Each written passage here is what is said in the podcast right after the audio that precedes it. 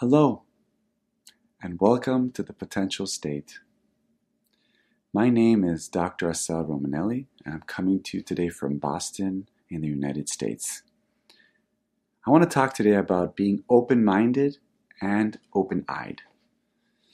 Our brain is hardwired to see differences. It's a survival mechanism developed over 2 million years. So it's trying to see differences, to, to recognize dangers and threats, what's different in what I'm seeing right now. And at the same time, it's also hardwired to see um, similarities and to categorize things. All flat surfaces with four legs are tables, right? So it's generalizing. So I don't have to, every time I see a table, to think, what is that? So this combination of seeing differences and general- generalities creates prejudices and stereotypes. Stereotypes oversimplify general, generalized ideas about certain people, groups, individuals. Race, color, sexual orientation, sexual identity, you know, ethnicity, etc. Prejudices are prejudgment, mostly emotional feelings or reactions to people. Okay, but I'm going to actually treat them as the same. Now, both prejudices and stereotypes can be positive as well, not just negative. Um, the negatives are obvious, but like a positive stereotype is women are more sensitive than men. Okay, women have a higher threshold of pain. Okay, and a positive prejudice could be, um, which also depends on how you're socialized, is grandparents or elderly people are always nice. Grandparents that are still together love each other and always love their grandkids. Parents always love their kids. So these generalizations, the, these uh, prejudices and stereotypes are inevitable, and we can't fight them.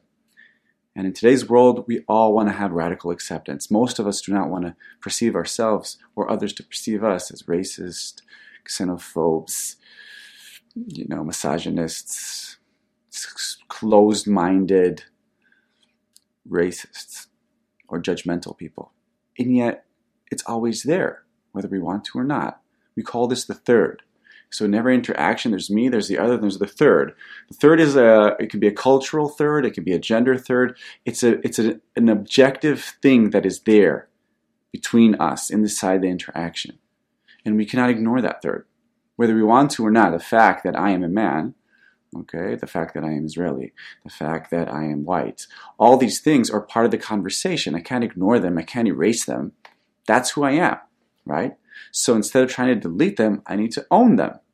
I need to own them and saying, yes, that is part of what I am. That's how I see the world. That's how I grew up. I'm Jewish. Okay. That's another third that's there when I'm talking to, whether it's I'm talking to another Jew or just, some, just someone who's not Jewish.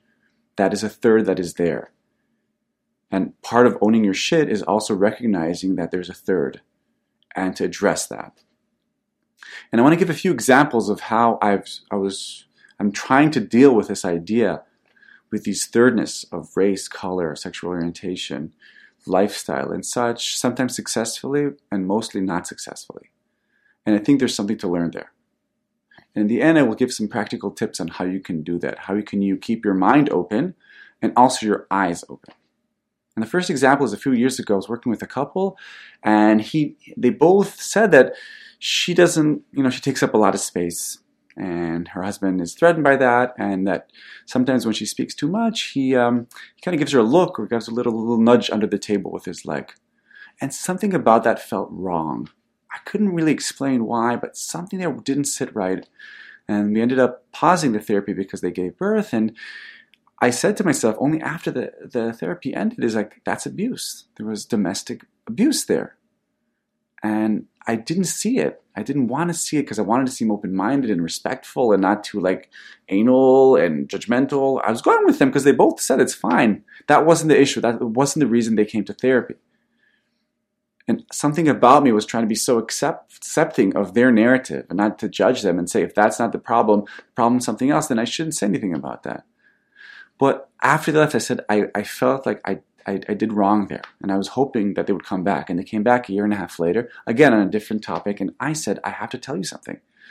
I know you guys think this is okay, but I'm seeing this as a, as a form of abuse. And the second I said that, something happened within the dynamic. They both recognized that it was there. And that kind of created a rupture between me and them, but between them mostly, and that kind of snowballed into a whole different new awakening for them as a couple, for her, for him. And that word abuse suddenly was part of that dialogue. And I had to let go of my this radical acceptance of their narrative because again, they both said that's fine, but for me, something registered as wrong. Also, another example, uh, a couple calls me and they want couples therapy, and they're in a poly, polyamoric relationship, which means they they can be sexually active with other partners. And they ask me, "Are you okay with that?" So of course I'm going to say I'm okay with that. I don't want to seem like I'm closed-minded or or or old, or old-fashioned. And I said, "Of course," even though I personally have never practiced that. And as we started doing the therapy, I felt like that it was a third that this polyamoric idea was there, and I didn't know how to relate to it, and I wanted to seem very accepting. So we didn't really talk about it. It only took us two or three months that I realized, wait, let's talk about this because beyond that being a lifestyle choice, that is an exit strategy of the wife. And I said, is it okay that I talk, we talk about this? And I don't want you guys to feel like I'm judging you guys for this lifestyle, but I want to talk about the specific reason behind your choice for that. And I felt like once I could say that, the whole interaction went up a notch because suddenly I wasn't afraid. There wasn't a whole area, there wasn't this third that I was ignoring or running away from. Or another example, uh, comes uh, a trio comes to me for couples therapy. It's one man living with two women. And once again, they asked me, Are you okay with that? And I was like, Of course I'm okay with that, even though I've never lived with a trio. I don't know that. It's very untraditional. I'm it's not, it's not something I see a lot. It's not something I meet. I've never actually worked with a trio before. And I was really trying to be number blind, if you wish. Two, three, what does it matter? It's radical acceptance.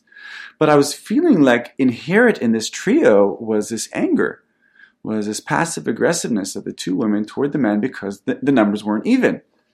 He gets two and they get one. And after, again, it took me a few months, and then I said, Do you mind if I I just want to say something.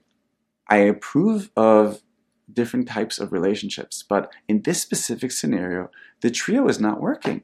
It's not working. And I said, Can I say this? And they said, Of course you will. I said, But I anyways want to say this out loud. I want to liberate myself from this blind spot, from this thirdness that I was trying to ignore or not act upon or seem like I can't even see that I'm number blind. And for me, that was a big, big step trying to liberate myself. And I felt finally that once I could own it, own the third that was hovering here, that there are three and not two, and that is different and that is not what I'm used to, but I can use it now as part of my, I can, I can open up my eyes again and see, see c- certain realities that are true, whether you're two or three or 10. When someone is angry and passive aggressive, it doesn't matter if they're in, in, a, in a pair or in three or four. And I want to give like a different example from a different area. I saw an elderly couple.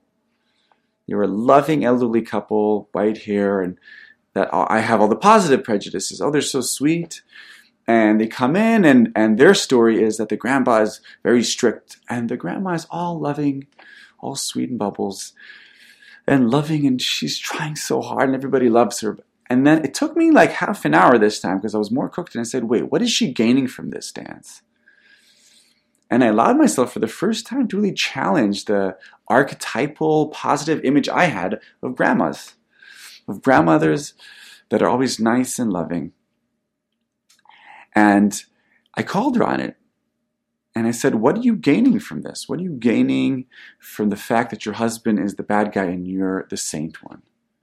And the truth is, she was very happy that I went there. And her husband said yes. And all three of us could finally liberate her and him from this, these very rigid roles that we're both stuck in. And I feel like I, I wouldn't be able to do that if I wouldn't be able to clock my own prejudices that when I see a grandmother, I always assume she's benevolent, she's loving, she only has positive intentions. She has no, no negative feelings, nothing, no shadow.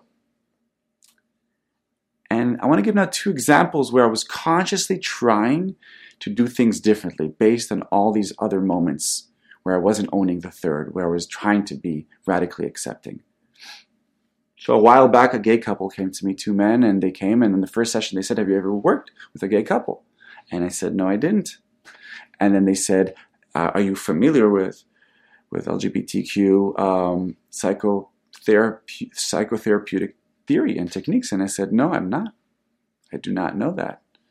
But I said to them, But what I do know is couple therapy. And what I do know is to see certain dynamics. But then I, and then I said, But please, just because I never did that before, please let me know if you see that I am going blind, if I'm not seeing certain things, or if I'm avoiding certain topics. And then I specifically named sex and kids. Because I was thinking those are the two areas where I'm the most respectful, slash hesitant, slash blind spot, slash the third is very clear to me there, and I didn't want to come close to it. And I said, please let me know. And if you see that I'm not talking about it, and if you see that I'm very eggshelling it around it, please let me know. Because I couldn't I couldn't erase the fact that I'm straight and I'm not gay, and I don't know how it is to be a gay man. I don't know. I really don't know.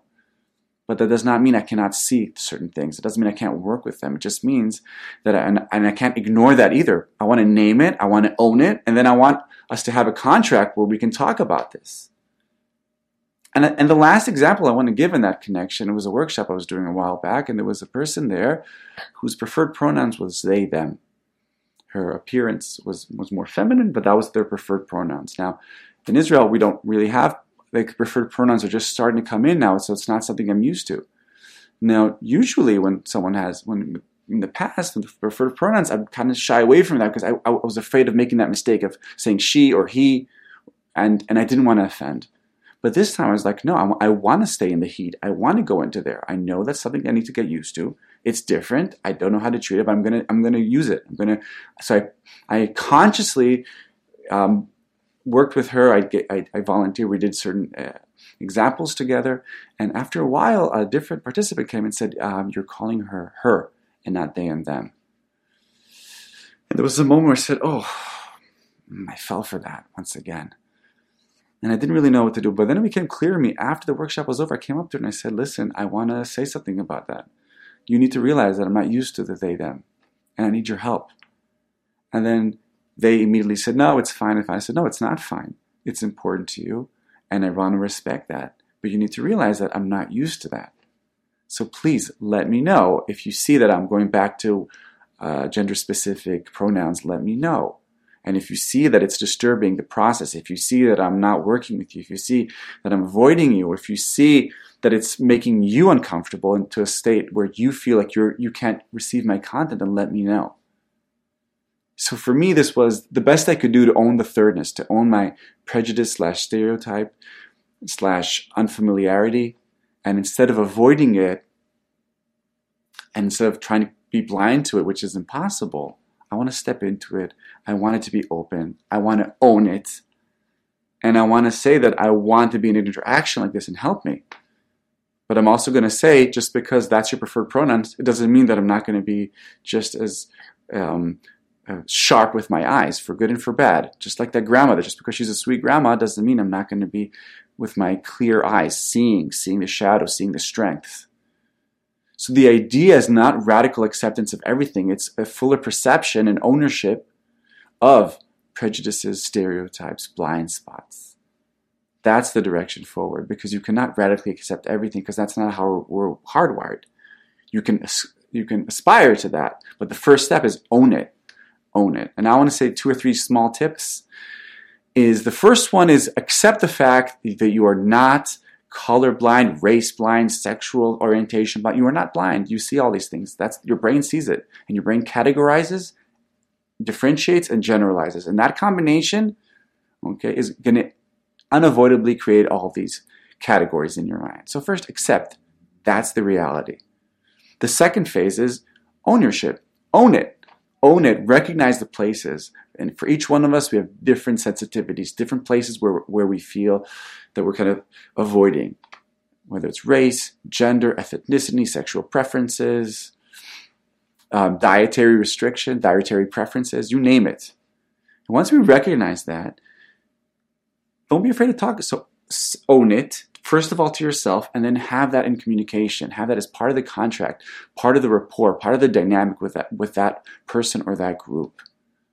And say, I'm not used to this. I don't really know how this works. I want to work with you. I want to see you. I want to bring my authentic self. And they were going to, and they're and accept the fact there's going to be ruptures about it because I'm not avoiding you because because of your differences or because of my fear of my own prejudices or my own stereotypes. In fact, I'm going to step into it. I'm going to get to know you. There are going to be tons of ruptures here between us. but I'm going to keep my eyes open and so are you and call me on it. And I'm sorry if you're going to be offended, but this relationship is more important to me than being uh, PC or being seen as, as radically accepting of everything. So the move from radical acceptance to a fuller ownership, ownership, and a verbalization of that, I feel will bring us to a direction where we will bring us to environments, will bring us to relationships where we can interact in all the different parts of ourselves. And in fact, as we're working on these prejudices and stepping into them and having tons of ruptures and repairs, ruptures and repairs, we're actually cleaning the filters, we're cleaning up our eyes. And those blind spots get smaller and our avoidances of certain topics and, and taboos get smaller, and we are more free to be ourselves, to be differentiated with people that are very different than us. And actually, we can serve them better, we can be more authentic in a world that is very, very varied. And I hope all of this will give you the courage next time you, you, you, you encounter a prejudice or a stereotype that you're afraid of talking or afraid of tackling or you're embarrassed about to open it up not apologize for it, own it, and have that as part of a realistic part of your relationship. My name is Dr. Asael Romanelli, and this was The Potential State. I'll see you next time.